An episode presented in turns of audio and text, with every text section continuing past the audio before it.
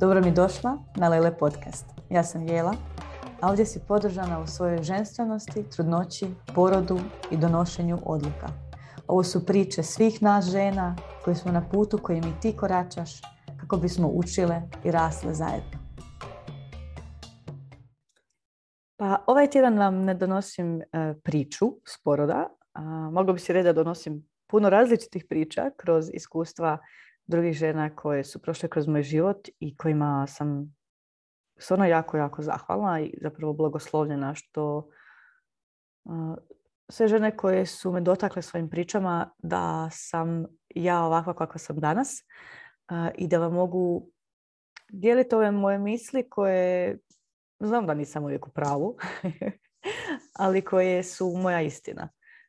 I zato sam danas htjela pričati o onome što ja mislim da je temelj pripreme za porod. Dakle, možda će netkome, ja sam to razvrstala u četiri stupa pripreme, ali možda će netkome biti nešto skroz deseto ono što je značilo najviše u porodu. Ovo što ja pričam je za žene s kojima će ovo rezonirati. Mnogima neće i to je u redu. Mnogima će nešto potpuno deseto biti uh, ono što je, što je bitno. Na primjer, potpuno bezbolan porod. I možda će netko misliti da uh, mi uvijek pričamo o prirodnom porodu i um, svemu vezanom za to što se često uh, prezentira kao uh, ne odbijanje svih intervencija i tako dalje, ali to zapravo nije istina. Um, nama je cilj odnosno meni je cilj da svaka žena ima pozitivno iskustvo poroda, što god da to iskustvo značilo za nju. To može biti kao prošla tjedna priča žena koja je uh, otišla van rodit, našla rodilište koje je prijatelj majki i koje će ispoštovati sve njene želje i želje da ima potpuno, potpuno bezbolan porod. I ona je to ostvarila. I na temelju toga je ostvarila duboku povezanost sa svojom bebom. Ja sam izdvojila e, četiri temelja pripreme za porod e, koja nisu samo priprema za porod. To je, to je nekako promijenjen način življenja, znači života, a i onda kasnije e, alati koje mi možemo koristiti u životu. Jel? Dakle, prva stvar, znači prvi temelj, prvi stup je ono što mi konstantno ponavljamo i ono što je Jasmina rekla u svojoj priči o porodu.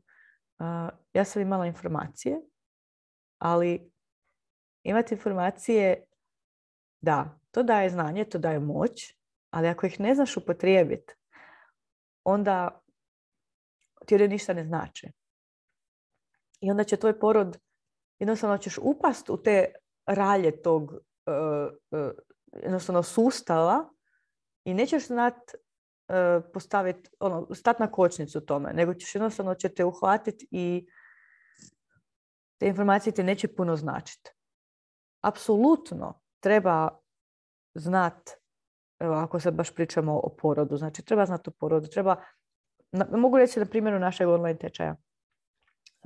mi dajemo na online tečaju informacije ženama one naj, najbitnije, jer ti ne trebaš znat e, pročitati deset radova znanstvenih o dripu. Ne trebaš. Tebi treba video od deset minuta ili pet minuta o dripu. I to je što je dovoljno. I to je ono što mi dobivamo od žena kao feedback nakon e, poroda ili nakon što su slučale tečaj. Rekli su, ja sam pretražila cijeli internet i zapravo ovo što ste vi rekle je bilo jedino što sam ja trebala.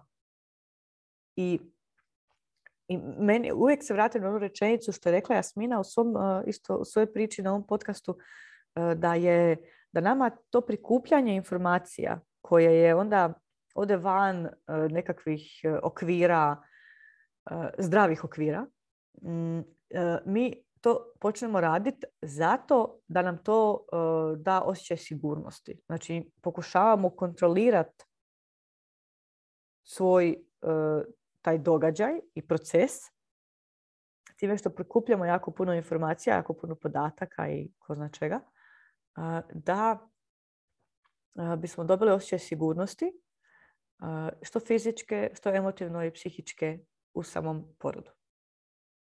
Jer mislimo da ako ja znam sve o tome da ako mi pukne vodenjak, ja ne moram zapravo ići u rodilište odmah, ako je voda uredna i tako dalje, onda ću ja kad dođe trenutak toga znat tako izreagirati.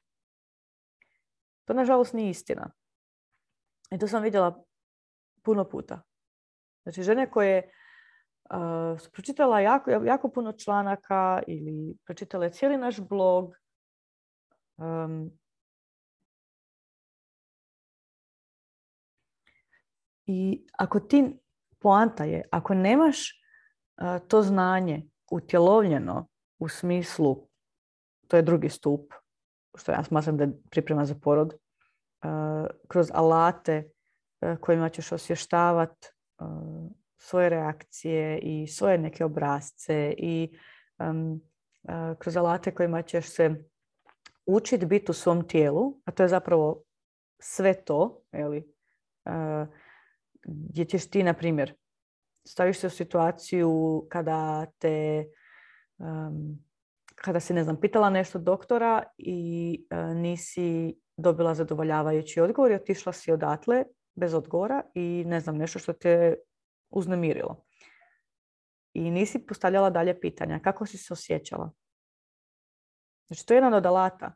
Kako sam se osjećala u tom trenutku, ako se sad prisjećam toga, Znači, bila sam uznemirena, osjećala sam to u trbuhu, osjećala sam anksioznost,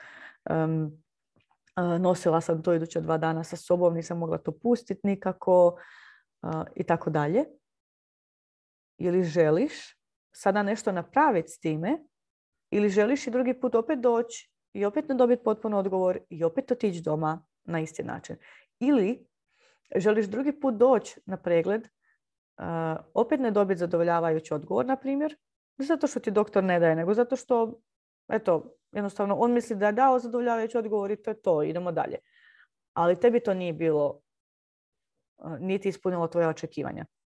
I hoćeš li onda taj drugi put uh, opet otići ili ćeš uh, učiniti jednu veliku svjesnu promjenu, a to je da ćeš u tom trenutku osvijestiti, aha, ovo je onaj isti osjećaj kao prošli put.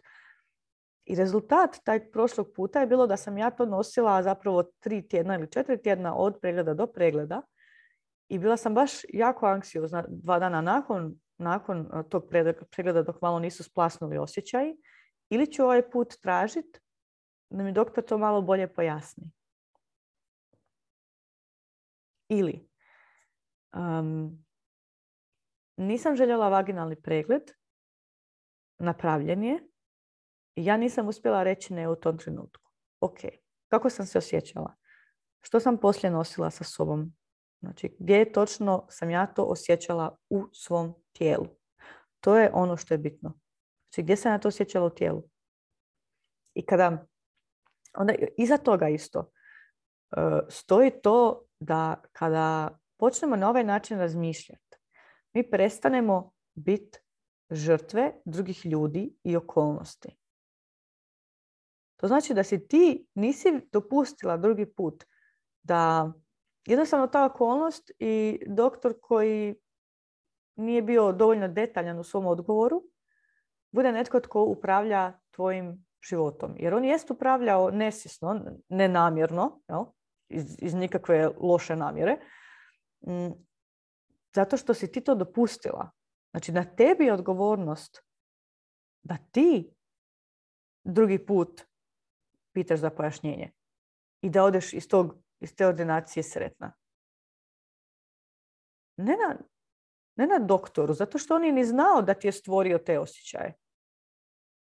Isto tako, ako si ti u porodu i ti vidiš da se doktor uh, ili doktorica ili babica, svejedno, znači netko se, neko se naljuti na tebe zato što ti sad, ne znam, odbijaš neku intervenciju, ili želiš uh, hodat ili želiš bilo što, nije, nije uopće bitno. Ne pričamo sad o nikakvim prirodnim porodima, nego jednostavno pričamo o tebi i tvojim željama, odnosno onome što ti osjećaš iz svoje nutrine da ti trebaš napraviti.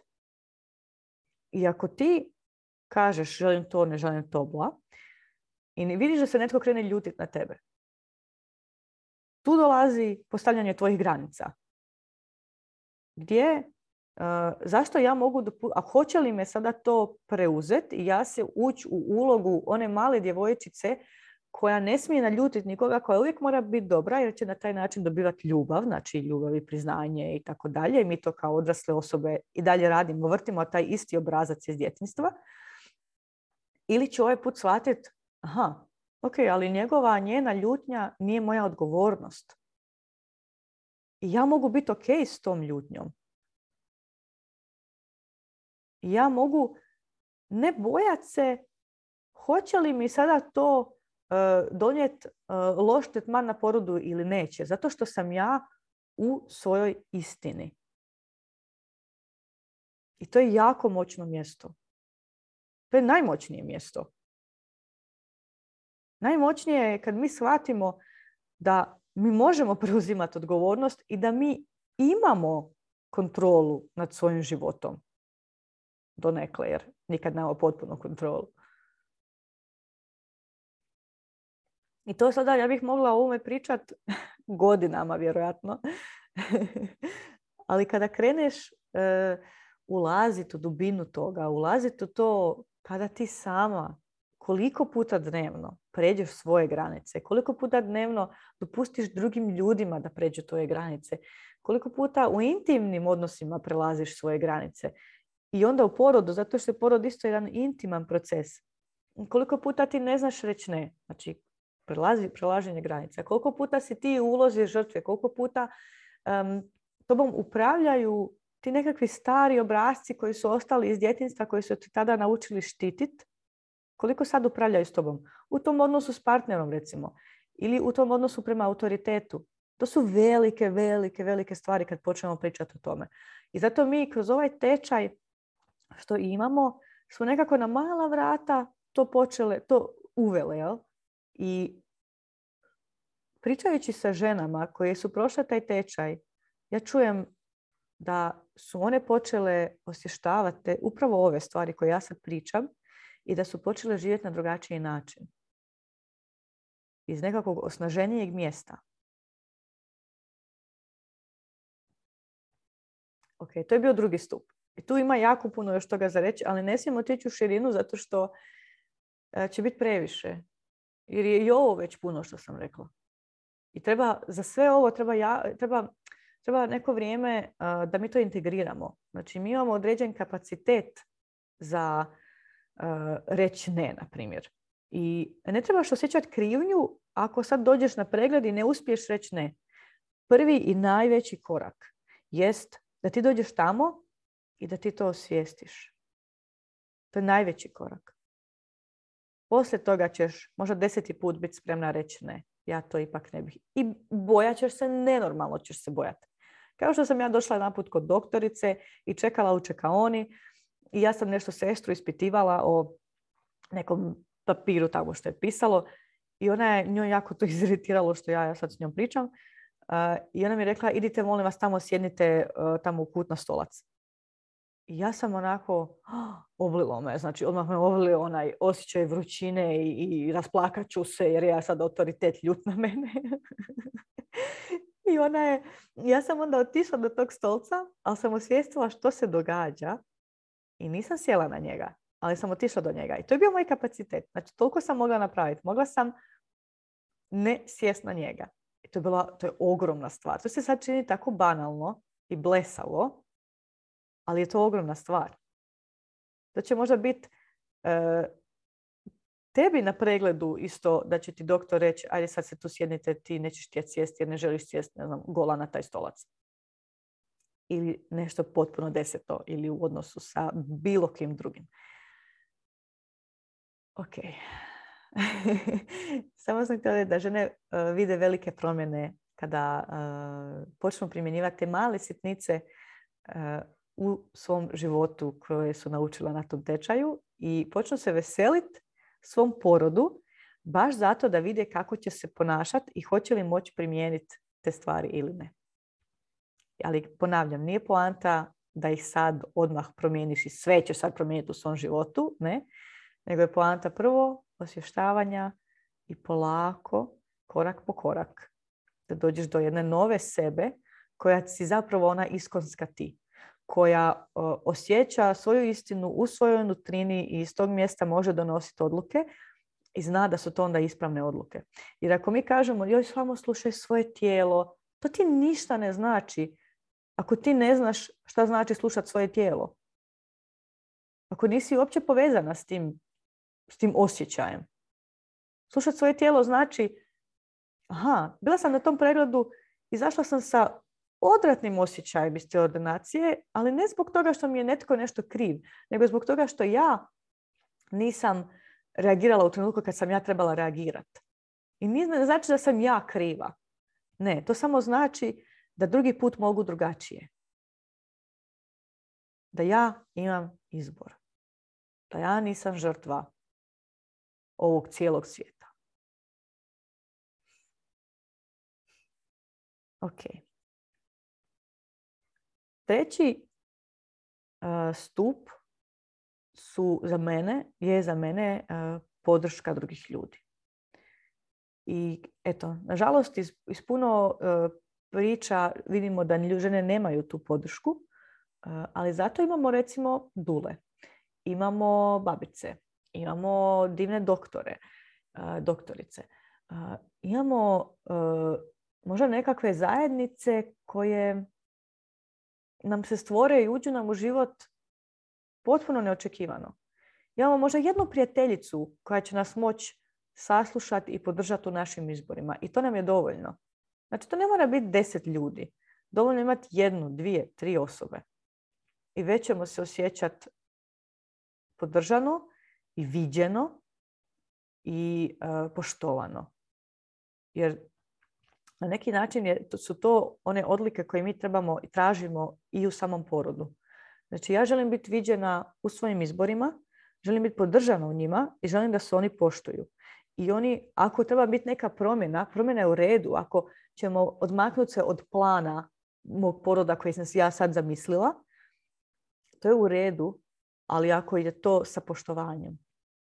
I uvijek ću, se, uvijek ću ponavljati da dvije žene mogu imati potpuno isto iskustvo u smislu intervencija i tijeka poroda, ali dva potpuno različita iskustva, jedno potpuno traumatizirajuće, jedno potpuno pozitivno iskustvo, zato što je okolina bila podržavajuća. I isto tako, ako je okolina nije podržavajuća, ti imaš izbor kako ćeš to doživljavati oko sebe. I nemamo stopostotnan utjecaj na to. Sad ja sam odlučila da ću ja sve ovo vidjeti pozitivno i sve će ovo biti pozitivno. Naravno da ne. Mi smo u uvijek u interakciji s drugim ljudima i na, na, na neki način ovisimo o njima. I naravno da se nećeš ni ti osjećati dobro ako je netko jako neraspoložen na tvom porodu, recimo. Ali možeš uh, naučiti, razgraničiti njegovo neraspoloženje i ljutnju od sebe, da to ne penetrira u tebe, znači u, kroz tvoj štit, jer to nije tvoje. Znači jasno nam je da je podrška divna stvar, da nam treba. Isto tako, mi moramo biti sposobne primiti tu pomoć i tu podršku.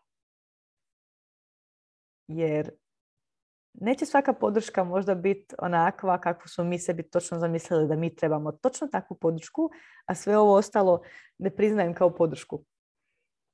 Jer će možda podrška tvoje mame koja nije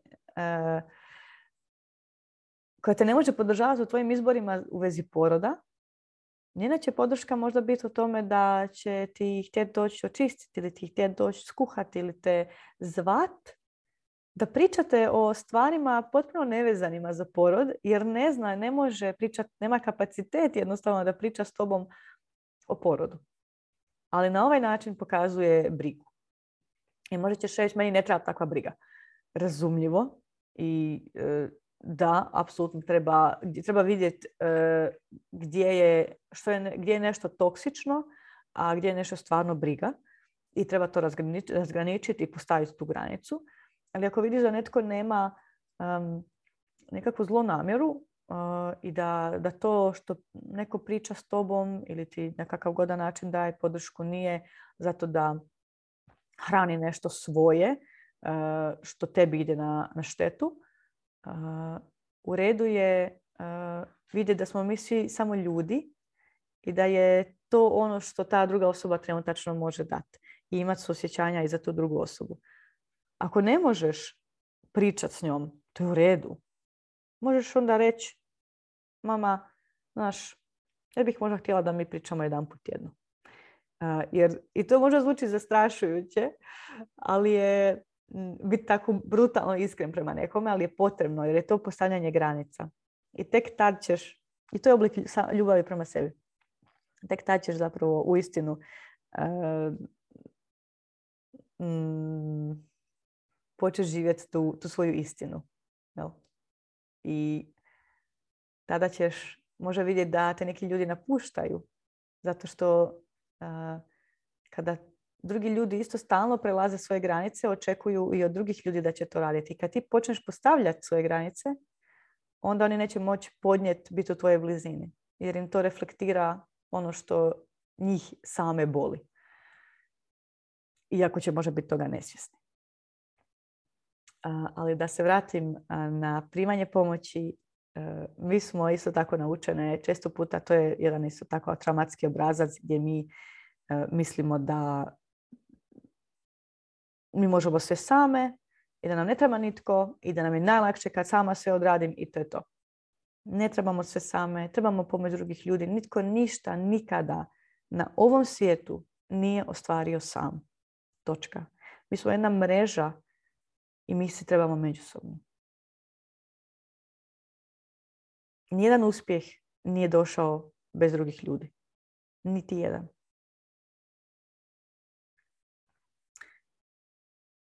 tu ću završiti sa podrškom jer imamo i na našem blogu isto e, tekstove o tome kako primati pomoć. Imamo i videe, tako da ako neko osjeća da je trigeriran ovime, e, slobodno čitajte.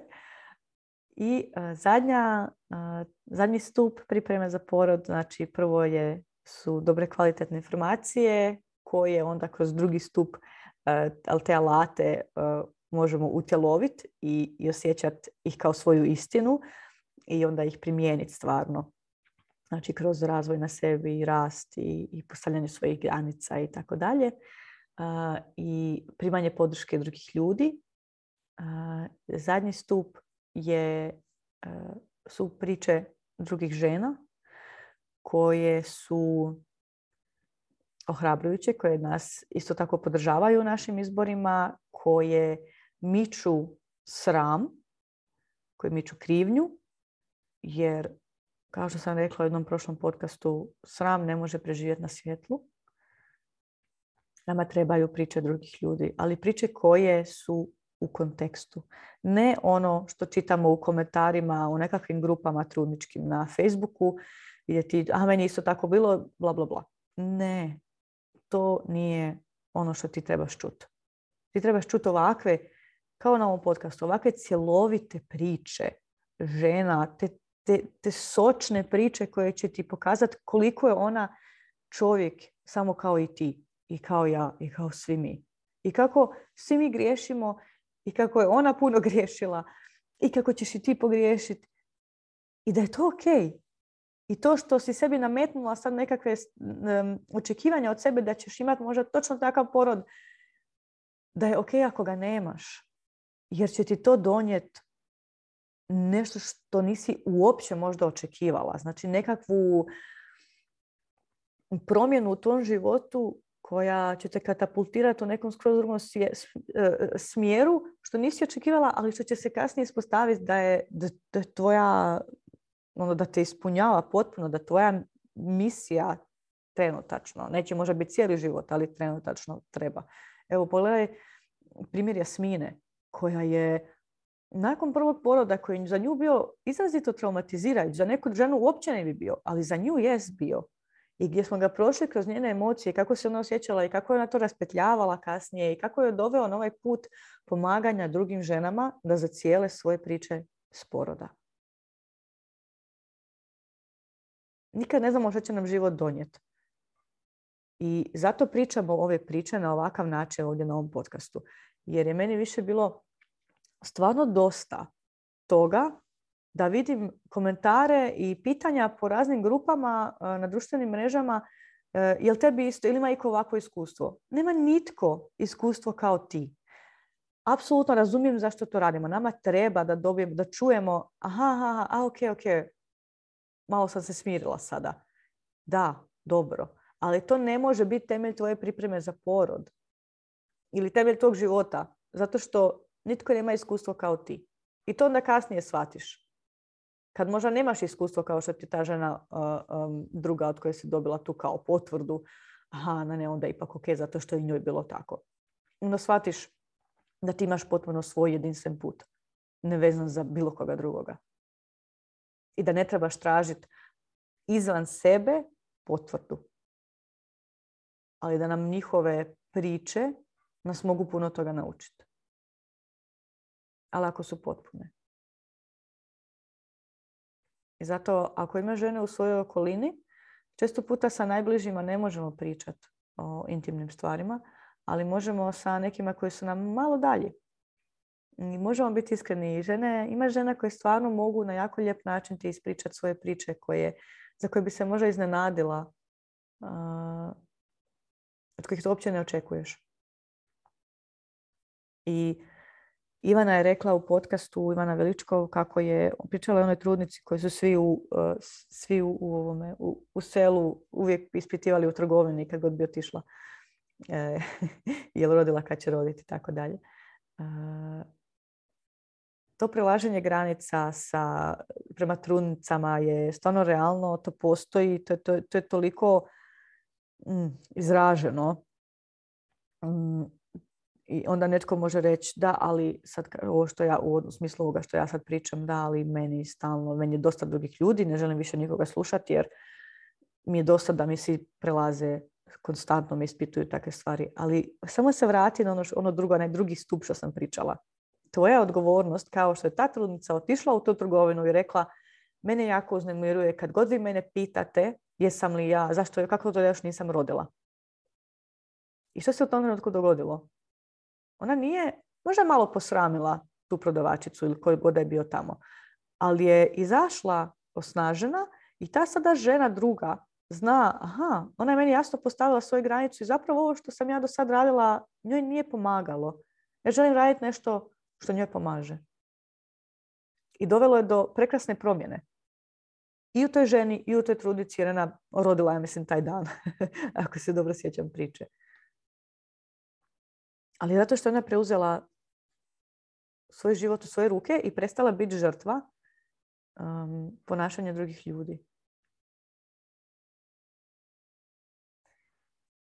Ok. Samo ću sumirati za kraj. ima tu još puno, puno, puno toga za reći, ali moram nekako držati to pod kontrolom jer bih ja mogla jako puno pričati o ovome i znam da možda e, se netko može uhvatiti nekih e, riječi koje sam ja sad rekla i onda izokrenuti to u smislu ali meni je bilo ovako i onda ovako i onda ono. Mm, ne mislim da smo mm, mi ne mislim da možemo biti potpuno 100% pod kontrolom niti odgovorni e, u svom životu u smislu toga da jednostavno smo konstantno. Život se sastoji od interakcija s drugim ljudima. I mi jesmo pod utjecajem drugih ljudi i njihovih odluka, njihovih radnji, ali isto tako možemo shvatiti da mi imamo moć u svojim rukama i da imamo moć ne samo kako ćemo nešto shvatiti, nego kako ćemo izreagirati na to isto. I da osvijestimo da je jako puno toga načina na koji mi živimo svaki dan su je iz obrazaca. Znači je iz naučenih obrazaca iz djetinjska koji su nas tada zaštitili od koji čega. Od nekakvog događaja koji nam je bio onako koji nas je ili nekog ponašanja koje se iznova iznova ponavljalo i tako dalje. Mi smo stvorili obrambene mehanizme, znači te obrazce. Odnosno, to je naš ego, bazično.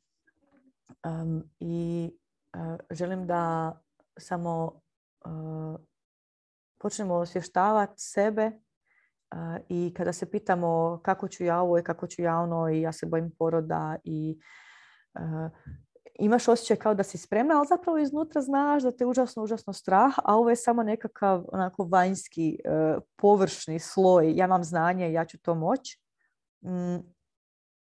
Vjerojatno ovo što ti iznutra govori da te jako strah je, je upravo poruka toga da ti to nisi e, integrirala, da nisi e, stvarno osjetila šta to znači.